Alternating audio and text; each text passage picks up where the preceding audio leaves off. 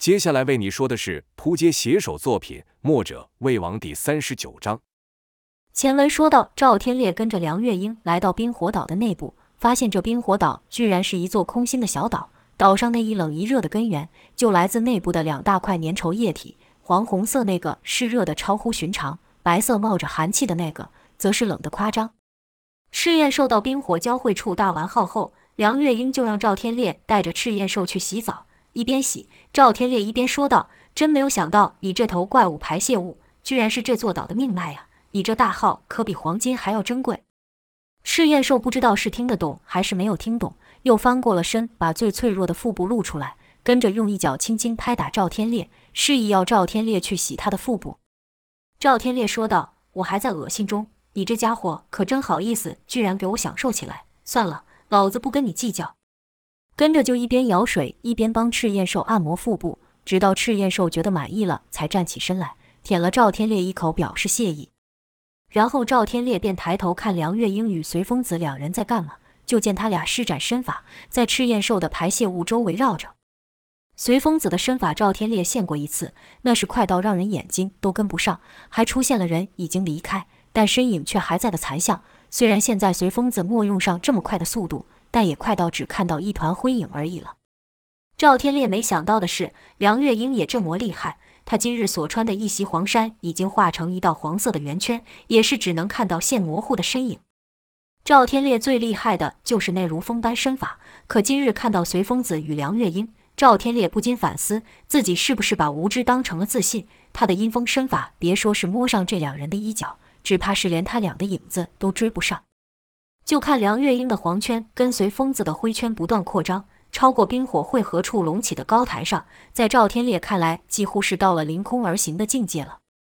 突然，赵天烈听到了一个奇怪的叫声，听声音像是从他的脚边发出。赵天烈低头去看，是什么也没看到，可那叫声却还在持续。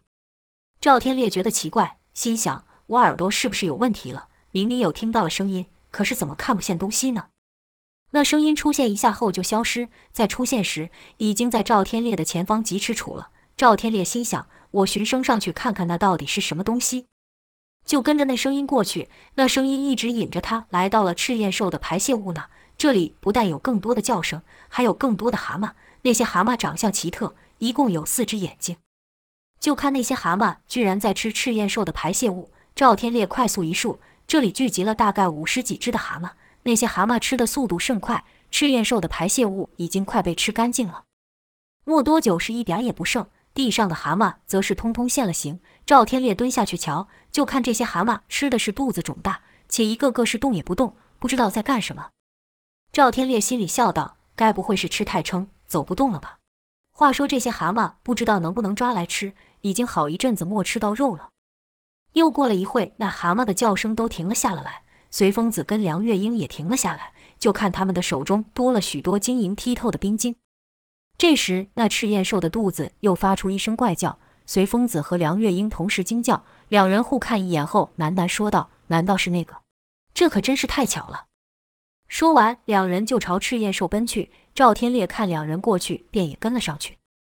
就看赤焰兽似乎挺难受的模样，不断地用爪子在地上刨。随风子跟梁月英分别拍打赤焰兽的背部，说道：“难过就吐出来吧。”没一会，果然就听赤焰兽一声干呕，跟着将舌头伸出，舌头上有几颗浓稠的朱红色东西。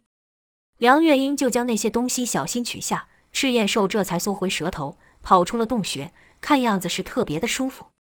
梁月英对赵天烈笑道：“神奇吧？”我们第一次发现这地方时，也和你的表情一样。看赵天烈的表情，是有许多问题想问，但一时不知道该从哪个先问起。随风子道：“上去再跟你慢慢说吧。”如此，几人就走出了洞穴，回到了谷地。随风子先将赤焰兽吐出的东西洗了洗，就看那东西经过清洗后，变成了漂亮的红色丸子。赵天烈不禁问道：“前辈，这是什么东西？”随风子道。这个叫做赤焰丹，赵天烈不解问道：“赤焰丹，那是什么？”随风子道：“前些日子不是和你说了赤焰兽的事情吗？那时候一些武林人士以为吃了赤焰兽的肉武功就会大增，其实根本就不是这么回事。这颗赤焰丹才是赤焰兽精华，可说是赤焰兽力量的浓缩。别小瞧这颗赤焰丹，很多赤焰兽终其一生都不会吐出一粒。赵天烈听到后不禁眼睛一亮，问道：“服下这叫赤焰丹的东西，功力就会大增吗？”随风子笑道：“这我怎么知道？我又没吃过。”赵天烈不禁失望，还以为随风子的武功这么高，是因为吃了赤焰丹之故。随风子跟着说道：“你是不是想，我又没服过，怎么知道这赤焰丹能让功力大增？这是我从一本叫做《神秘奇谱》的书上看到的。”赵天烈是愈听愈糊涂了，刚来一个赤焰丹，现在又出一个神秘奇谱，便问道：“那神秘奇谱又是什么东西？”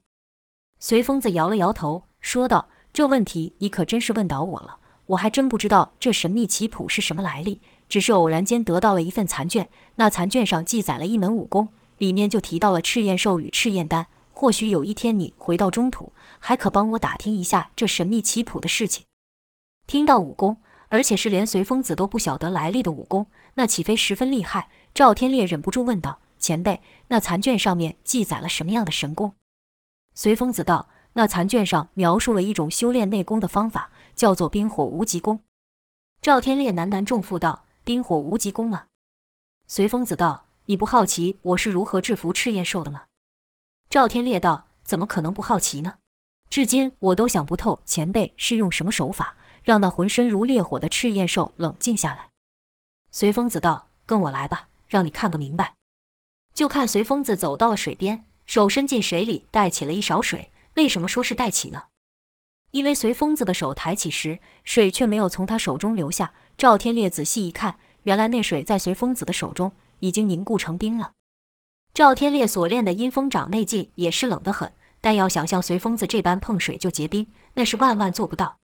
赵天烈便问道：“好厉害，这是什么功夫？”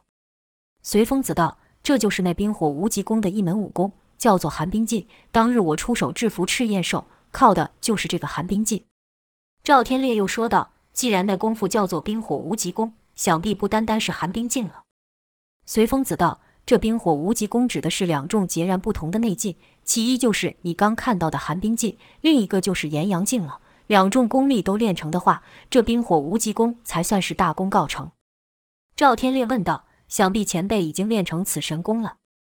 随风子微微一笑，说道：“我才不费那个力呢。当初我获此残卷时。”只是出于好奇，便练了一下寒冰劲。至于那炎阳劲，我可没有去练。赵天烈心想，单单练成寒冰劲就有这等功力，要是我将炎阳劲也练起来，那我岂非天下无敌？随风子看赵天烈的神情，便知道赵天烈在想什么，便说道：“那炎阳劲练起来，可不是你想象中的容易呀。不然我当初怎么会选择不去练它呢？”赵天烈道：“我不怕，我承受得住。”随风子道。这门功夫也不是想练就能成的，若本身条件不足的话，会有性命之忧的。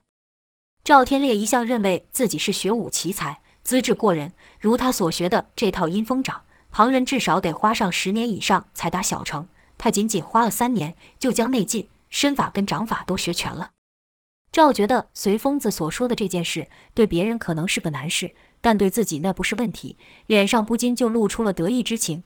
好似已经在想象自己神功有成的样子。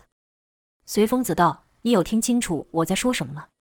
赵天烈当然不会自大到和随风子说刚才心里所想，便将话题岔开，说道：“我是高兴来了这么些日子，前辈终于肯传授我武功了。”随风子道：“你当初求我带上你，不就是为了要跟我学习武功吗？”赵天烈是大方承认道：“当初确实是为了和前辈学习而来，但一晃眼就过了这么些时日。”前辈是一句都不提，我也就没敢开口再问。随风子道：“那时候的你根本都还不晓得自己要的是什么，一昧的想争强斗勇，既认不清自己的极限，也没有放下自己，不是时候，不是时候啊！”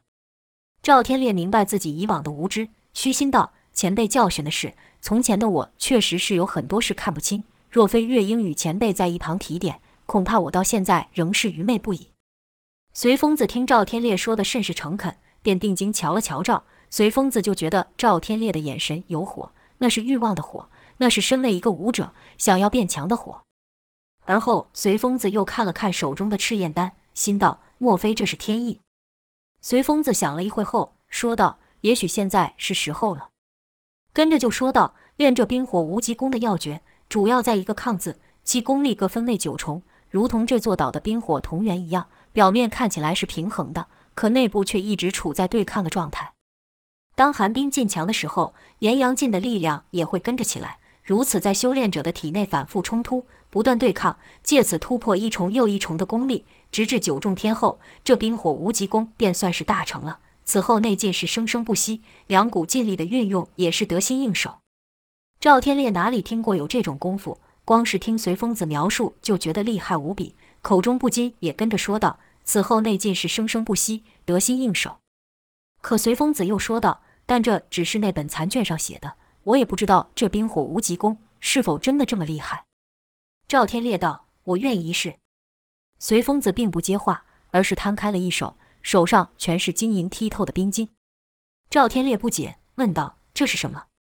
随风子说道：“这东西叫做雪阁冰晶，性子极冷，服下后好似在丹田里放了一个大冰块一样，必须无时无刻的运功对抗。我和月英就是用这方法取巧修炼寒冰劲的。”听随风子这么一说，赵天烈突然恍然大悟，说道：“难怪月英和我说，他平常走路都在练功。”随风子笑道：“我和月英性子相近，都不爱过分认真。毕竟在这岛上，即便我练成了冰火无极功，又有什么用呢？”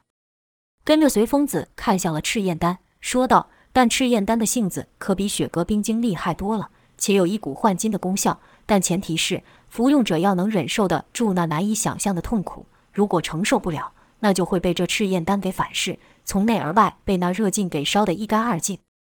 赵天烈问道：“前辈服用过吗？”随风子又是一笑，说道：“我过得好好的，去受那苦干磨，这些事情我也是从那残卷上看到的。”赵天烈点了点头，说道：“前辈的心境让我敬佩。这赤焰丹是无数习武之人梦寐以求的物，更别说那冰火无极功了。”要是流传出去，只怕就会引发一场江湖争斗。两大奇物在前辈的眼前，前辈却是毫不心动。随风子摆摆手道：“我也没有你说的这么夸张。你看我不也好奇练了一门寒冰劲吗？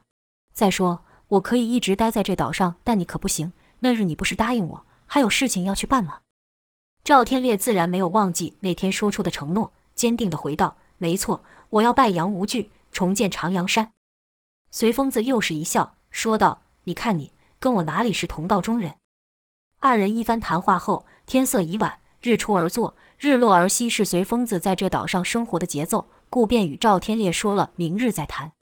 随风子是回去休息了，可赵天烈就辗转难眠了，毕竟他的定性和随风子相比差距太远。这一晚，赵天烈满脑子都是自己神功有成的画面，他把自己想成随风子，甚至有几刻他想，前辈只是练了半套的武功就如此厉害。若我把那炎阳镜也学会了，那我岂非就比前辈还要厉害？那会是个什么境界？是天下第一。赵天烈脑海中浮现了这几个字，那几乎是习武之人所追求的巅峰。赵天烈的心里是美滋滋的，都忘了自己现在是躺在稻草上。次日，赵天烈又和以前一样，天还没亮就起来了。基本上他根本就没睡着，可是他没有出门，他不想让随风子跟梁月英看出他的浮躁。他在屋里躺着。等听到梁月英的推门声之后，他才装作刚睡醒的样子推门走出。梁月英与随风子还是和平常一样，该做什么做什么。赵天烈虽然也装着和平常一样，但却是心不在焉。三人与谷地忙完后，赵天烈就忍不住了，主动去问随风子，说道：“前辈，我们何时开始练那门功夫？那我是炎阳境先修，还是寒冰境先练？”梁月英于旁听到后，便说：“你想练那冰火无极功？”那可是相当危险的一门功夫，一不小心便会有性命之忧的。赵天烈略一点头，他听出梁月英是语带关心，便道：“月英姑娘，我必须有所突破，以我现在的武功，是连你都比不上。”梁月英道：“那又如何？我们还不是做一样的事情，吃一样的食物。就算是师傅好了，他武功比我高多了，那又如何？天黑了不照样得睡觉，天亮了不一样得起床。”梁月英说的话倒也没错。但赵天烈岂甘于这一辈子就生活在这冰火岛上？他还想做出一番事业。他是个有雄心壮志的人。赵天烈没有回话，可他的眼神已经告诉了梁月英，他必须这么做。随风子道：“月英啊，你现在不管说什么，他是听不进去了。你看他这模样，肯定是一晚没有睡，都在想这门事。”见被随风子点破，赵天烈脸上一红，承认道：“真是什么事都瞒不住前辈。”梁月英道。还以为你已经有点改变了呢。”说完后就走开了，似乎对赵天烈很是失望。赵天烈也无法反驳，因为他那份争斗之心确实又起来了，而且比以前更强烈，因为那冰火无极功就在眼前。随风子莫名一笑，小声说道：“这月英究竟还是女孩心性？”跟着又对赵天烈说：“这门神功就这么埋没在我手中，确实有些可惜。我不愿去练这功夫的原因，昨日和你说了一些。更重要的是，这门武功并不适合我。”赵天烈奇怪问道：“可前辈，你不是已经学成了寒冰劲了？”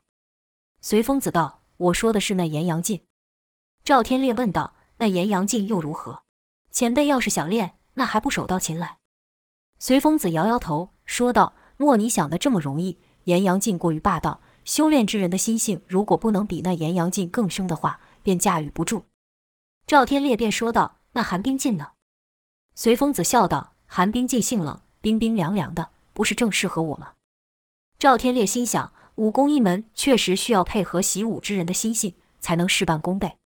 随风子接着说道：“要练成寒冰劲不难。”但这炎阳劲是一门相当霸道的内功，如果修炼者的资质不行，将反受其害。打个比喻，它就好似一股洪流，修炼者的条件便好似一条河道。如果河道不够宽、不够深，那就会造成泛滥，对修炼者来说反而有害。这就是我昨日和你提起的性命之虞。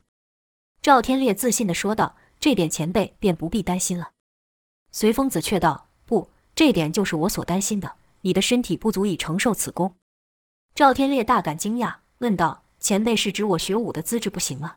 这怎么可能？旁人练十年的功夫，我三年便可学会，难道这还不够吗？”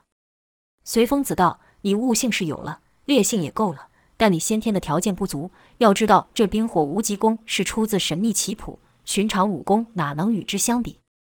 赵天烈不禁有些失望。自打他习武以来，人人都道他资质过人，莫想到在随风子面前，却完全不是这么回事。便道：“那我岂非练不成此神功了？”随风子叹了口气，说道：“所以我才说这事情甚是巧合。”说着，从怀中掏出一小瓶，从中倒出了赤焰丹。不知是错觉还是如何，赵天烈觉得这赤焰丹似乎较昨日看时又更红了些。随风子续道：“这颗赤焰丹能助你脱胎换骨，但是凡事都看有两面。”他既然能帮你脱胎换骨，也能让你焚身而亡，届时只怕无人能救。赵天烈道：“我愿意一试。”刚说完这句，梁月英便说道：“你不要命了？这可是赤焰丹，是剧毒，会把你烧得一点都不剩的。”原来梁月英刚才虽然走开，但其实一直在注意随风子与赵天烈的谈话。赵天烈笑道：“这神功要是如此轻易就能习得，不用付出任何代价，反而让人怀疑了。”梁月英道：“他发神经，师傅，难道你也要让他发神经吗？”随风子道：“每个人都有自己的道，要怎么选择还看他自己。”梁月英见随风子也这么说，担心道：“这这不是害了他吗？”赵天烈看着梁月英道：“相信我，我没问题的。”赵天烈的眼神是这么的自信，让梁月英一时也不知道该说什么，小声道：“谁爱理你了？”随风子续道：“但在这些之前，还有一件事。”梁月英几乎是和赵天烈同时开口问道：“什么事？”随风子道：“需将你现在这一身内力都给化去了。”莫等赵天烈开口，梁月英反而先问道：“这是为什么？”随风子道：“冰火无极功本身就是极为冲突的一门功夫，单单是要驾驭住这寒冰劲与炎阳劲两种截然不同的内力，难度就很大了。要不先把他本身的功力散去，岂非又多了一重障碍？”梁月英心有担忧。可赵天烈却是毫不犹豫地说：“月英姑娘，不用替我担心，不过就是散功而已，哪里是个问题？再说，若真让我练成了冰火无极功，还要我现在这身功夫干什么呢？干脆趁此机会一并换掉了吧。”随风子道：“好，没有想到你能有如此觉悟，但这可是一条没有回头之路，你可想好了吗？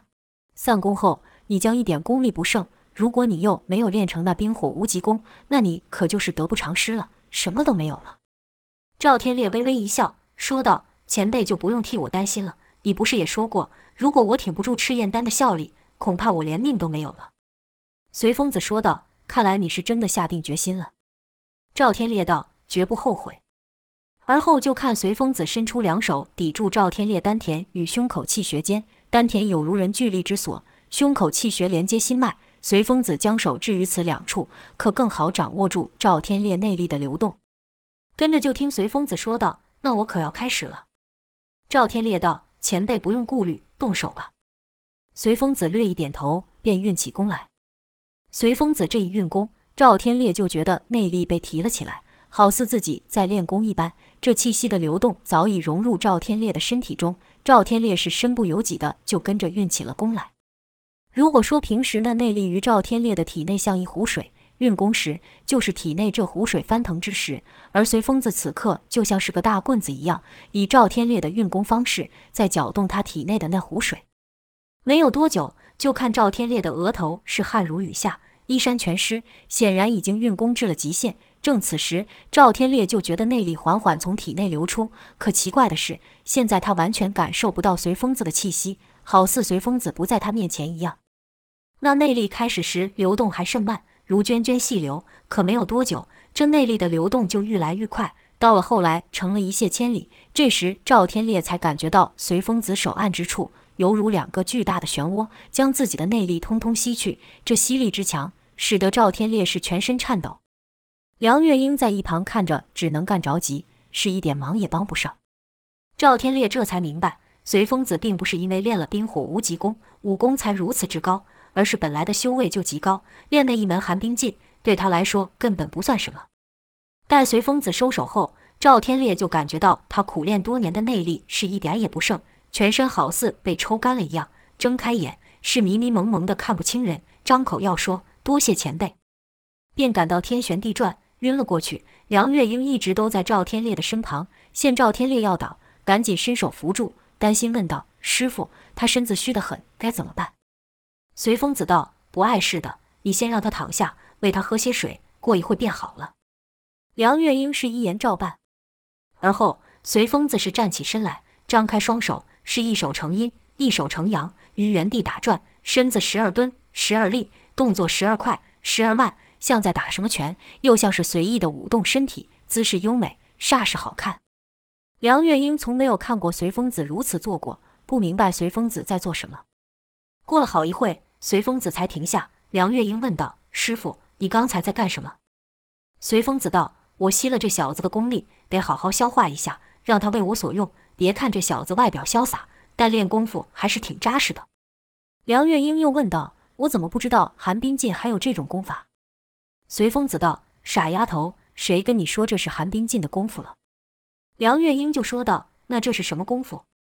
随风子道：“怎么，和这小子相处久了，也跟着好奇起来了？”梁月英是一阵脸红，说道：“师傅，你胡说，谁跟他一样了？”随风子是哈哈大笑，而后是仰望天空说道：“哎呀，今天的云都是些什么形状啊？怎么有些像兔子，有些又像狗儿呢？赤焰兽啊！”你觉得那些云朵都像什么呢？赤焰兽听到随风子叫唤，就走了过去，跟着这一人一兽就这样边说边走的离开了。梁月英知道随风子是故意离开，好让自己陪着赵天烈。就看赵天烈虽然晕去，可身上依旧冒汗。梁月英想到随风子交代要让赵多喝水，便到溪水边冰了好几团水喂赵天烈喝。赵天烈喝过水后，便沉沉的睡了去。这一睡可不是一下子。待赵天烈再睁开眼时，天空已经换上了满天星斗，随风子早就不见了，但梁月英还在他身边，双眼微闭，似正在休息。赵天烈没想过梁月英会这样照顾自己，心里颇为感激，在月光下看着梁月英，突然觉得梁月英甚是俏丽，便也莫动，就这样躺在草地上看着梁月英。待梁月英睁开眼时，二人四目相对，梁月英赶忙把头撇开，感觉脸上热辣辣的，不知该说什么。赵天烈开口说道：“谢谢你留下来照顾我。”梁月英紧张道：“少臭美了，是师傅吩咐我这么做的。”听梁月英这么一说，赵不知道为什么心里有些失落，说道：“是吗？原来是前辈的吩咐。”梁月英问道：“你感觉如何？”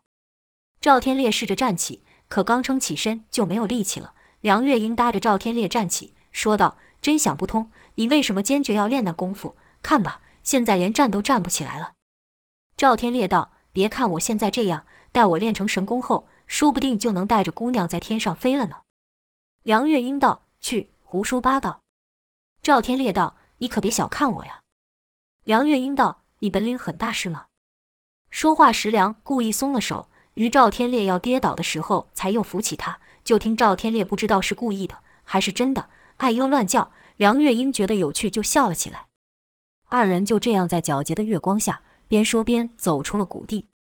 却说赵天烈散去一身内力后，身体甚是虚弱，连抬稍重一些的东西都无法。随疯子便说：“须待身子的精气神恢复了，才可进行下一步。那些日子便由梁月英照顾赵天烈。”梁月英只比赵天烈小个几岁，从小就与随疯子生活在这岛上，本来心性是静如止水。这几日和赵天烈相处下，听赵天烈聊中土的事情如何如何，那原本平静的心湖也不禁有些浮动了。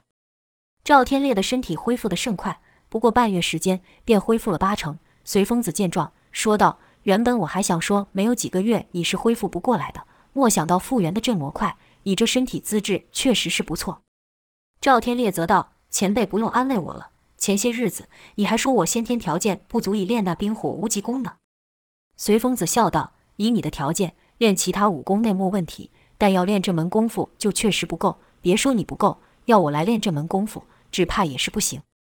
赵天烈道：“前辈谦虚了。那日散功时，我便知道你不是不能练，而是根本不需要。前辈的武功早就已达出神入化的境界。江湖中的传闻，十之有九是夸大之词，唯一真实的，只有关于道家三杰的事迹了。”随风子反而问道：“道家三杰，那是什么东西？”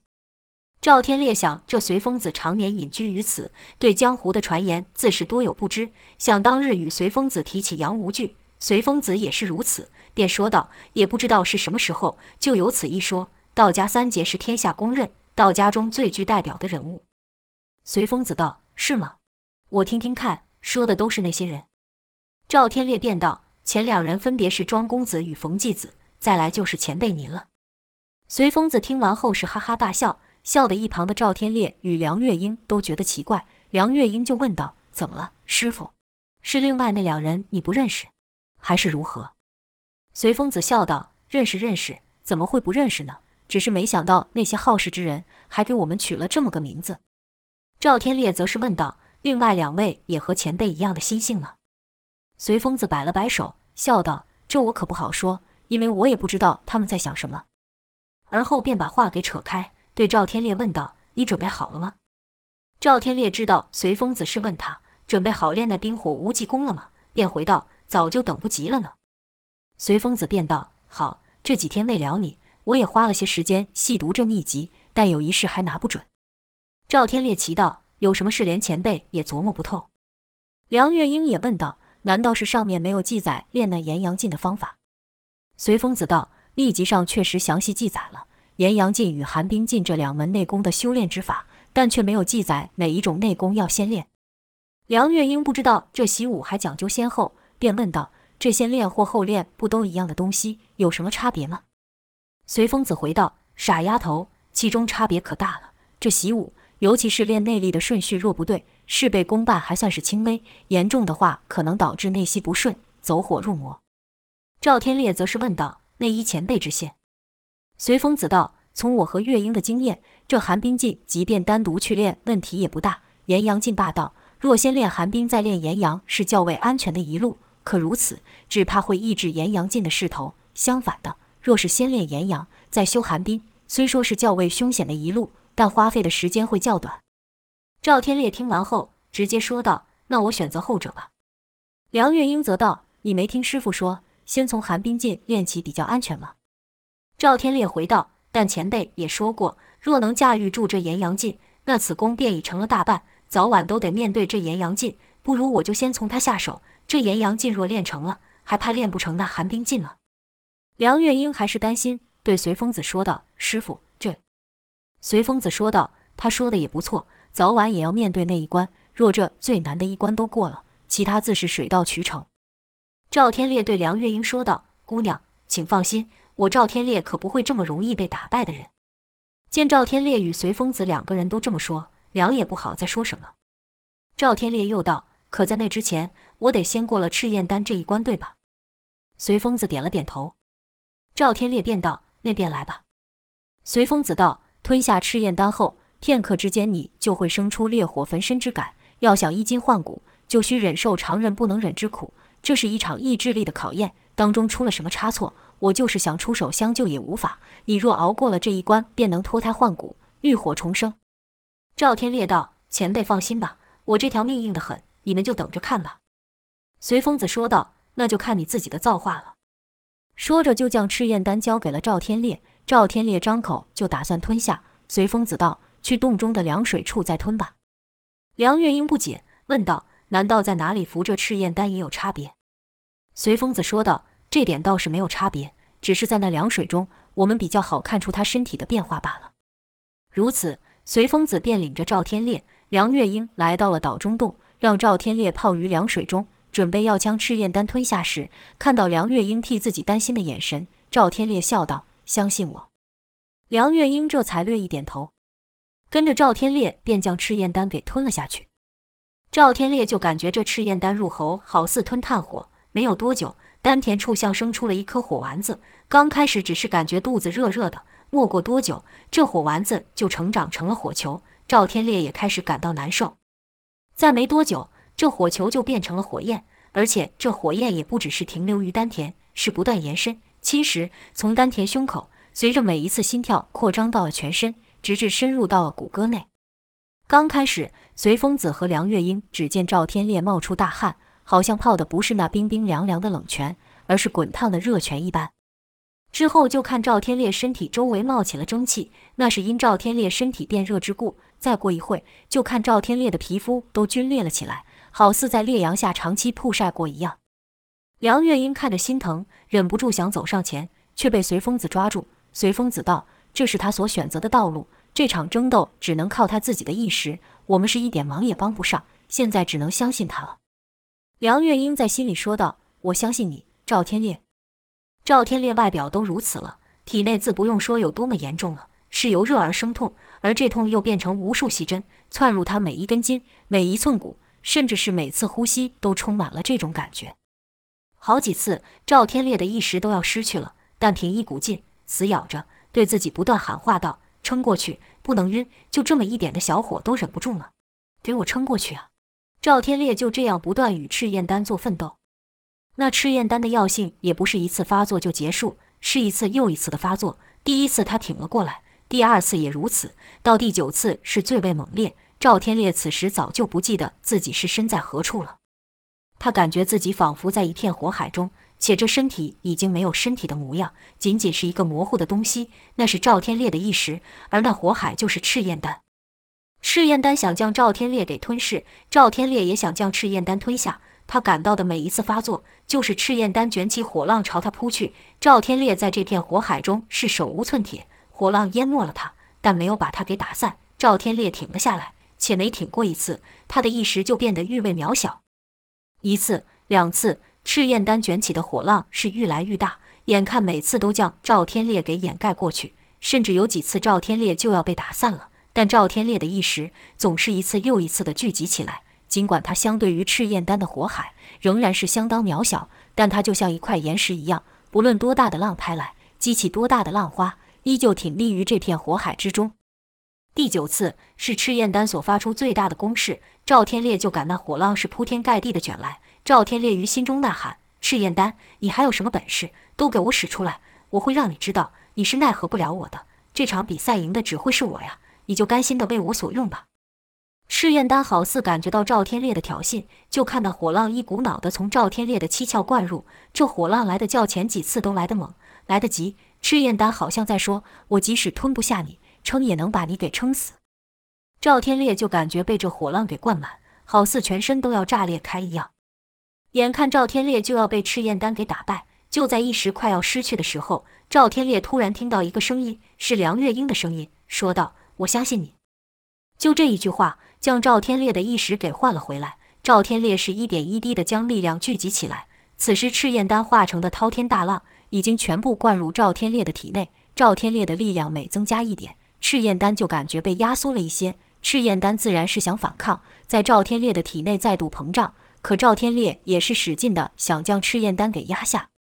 就听赵天烈呐喊道：“你现在全部的力量都在我的身体里，就这样把你的力量全都给我所用吧。”良久，才听赵天烈发出咕噜一声，而后是整个人正面倒下于池水中。随风子与梁月英赶紧上前将赵天烈给扶起，就听赵天烈惨笑道：“原来这水是这么的冷啊！能说话，有感觉，那就表示赵天烈战胜了赤焰丹。”赵天烈看到梁月英的眼眶泛泪，显然是担心自己所致。赵天烈笑道：“多亏了姑娘，我才能够回来。”梁月英自是不明白赵天烈的经历，只是高兴地笑着说道：“我就想你不会这么没用的。”随风子一探赵天烈的气脉，说道：“厉害，厉害，气血较之前充盈数倍之多。好家伙，真让你做到了脱胎换骨。”随风子像是见证了一件奇迹一样，高兴大笑。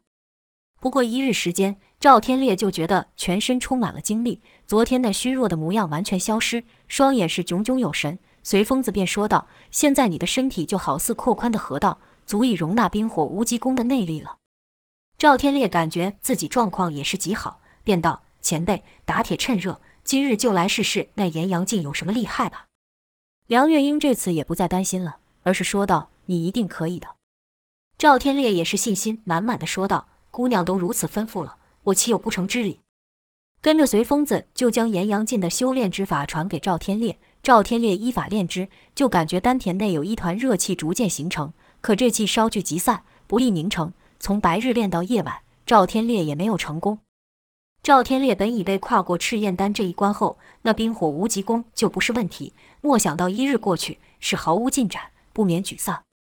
梁月英安慰道：“急什么？这功夫要这么容易让你练成，那还稀奇吗？这才第一天而已，慢慢来吧。”赵天烈心想，也只能如此。如此，赵天烈是日夜依法修炼。直至第八日才有些心得，将体内那热气凝聚不散，让热气凝聚成丹田的一股热流，又花了一个月。不过这股热流并不如赤焰丹那么厉害，甚至可说是没什么威力。赵天烈就疑惑了，问道：“前辈，这炎阳劲不是说甚是霸道吗？怎么完全感觉不出来？”